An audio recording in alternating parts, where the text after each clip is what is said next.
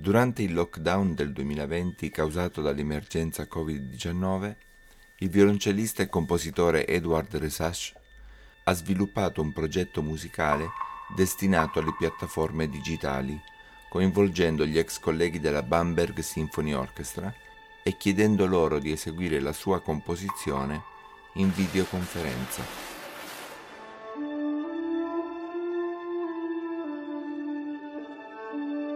Nasce così il brano Reflections of Hope, che ascolteremo a distanza di due anni in forma concertistica, attraverso cui Resach mette in musica le proprie riflessioni su una società in stato di emergenza e sulle diverse condizioni emotive che ne conseguono.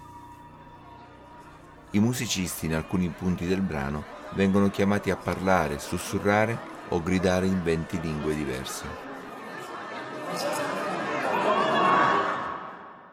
Le questioni messe in campo in questa composizione riguardano in generale le relazioni tra gli esseri umani, vicini o lontani che siano.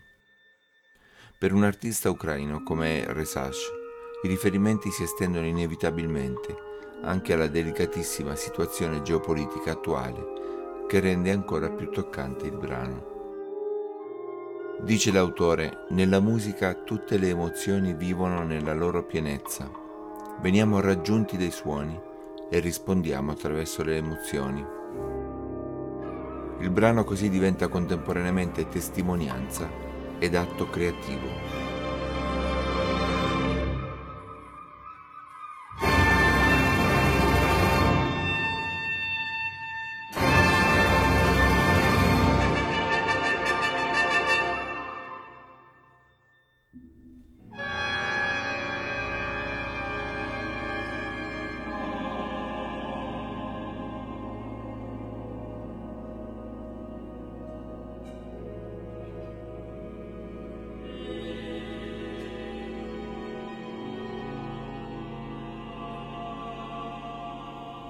Avventura del compositore Luis de Pablo per grande orchestra e violoncello, commissionato dalla Fondazione del Banco di Bilbao nel 2019 ma ancora mai eseguito, verrà interpretato in prima assoluta dal violoncellista italiano Michele Marco Rossi accompagnato dall'orchestra del Teatro Comunale di Bologna sotto la direzione di Oksana Liniv.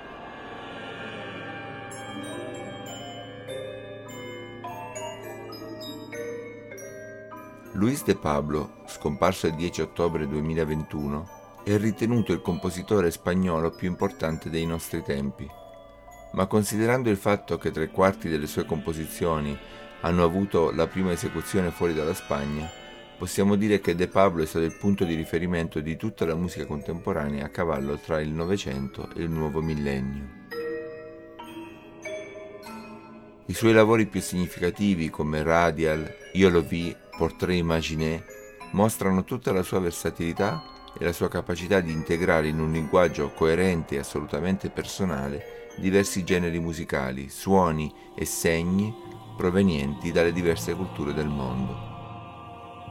La sua profonda conoscenza letteraria, diremmo quasi enciclopedica, benché formata pressoché da autodidatta, si riflette in una scrittura ed in una gestualità musicali che attingono a un patrimonio culturale ed emotivo che appartiene a tutti gli ascoltatori della sua musica.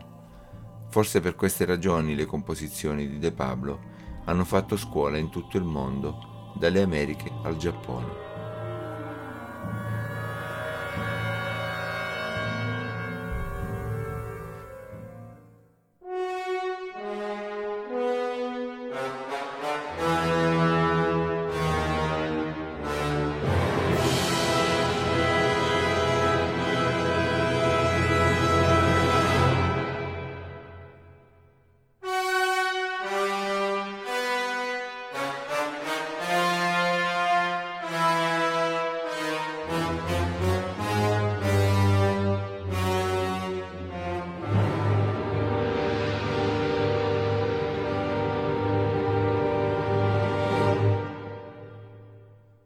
Boris Liatoshinsky, compositore ucraino nato a Zotmr, all'età di 14 anni cominciò a suonare pianoforte e violino e a comporre musica da camera.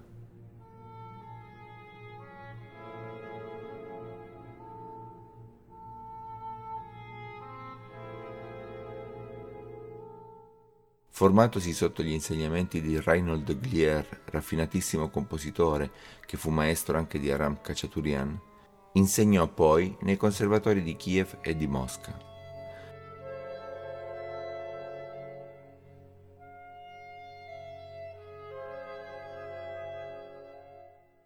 La sua musica, influenzata dal simbolismo di Scriabine e dal surrealismo del primo Novecento, finì sotto accusa di formalismo dal regime stalinista.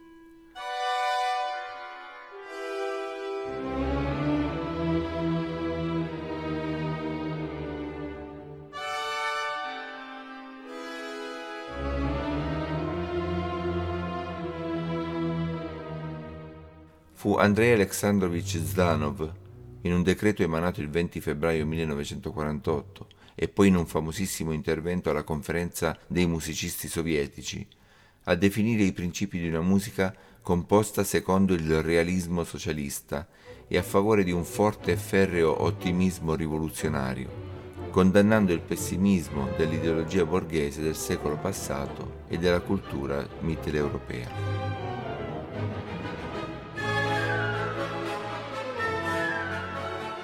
Chiunque si fosse opposto al realismo socialista era accusato di formalismo, termine che solo a pronunciarlo faceva gelare il sangue degli artisti nelle gelide strade della Russia stalinista e che intendeva una ricerca eccessiva della perfezione stilistica, dando prevalenza ai valori formali e dimenticando la funzione di quella che avrebbe dovuto essere per il regime stalinista la musica del popolo. Decreto portò ad una campagna di critica e persecuzione contro molti dei compositori sovietici più importanti, come Shostakovich, Prokofiev e Khachaturian, che additati da Zdanov reagirono in modi diversi all'onta di questa pubblica ingiuria. Lietoshinsky, pur proseguendo il suo cammino di ricerca, rinnovò il suo legame con la tradizione musicale ucraina e si dedicò moltissimo alla formazione di giovani musicisti, tanto da essere considerato il padre di una generazione di compositori che dopo la scomparsa di Stalin dettero vita alla nuova avanguardia musicale ucraina.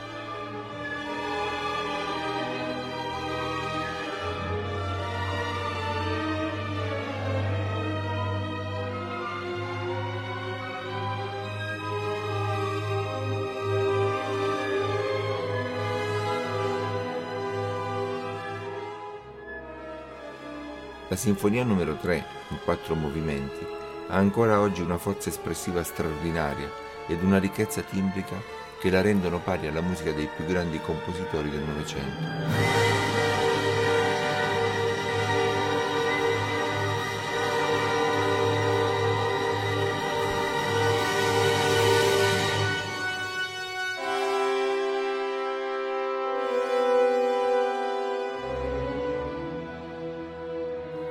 Anche molte delle sue composizioni di musica da camera, che invitiamo a scoprire ed ascoltare, come ad esempio i suoi quartetti d'archi, si attestano tra i capolavori musicali dell'est europeo nel XX secolo.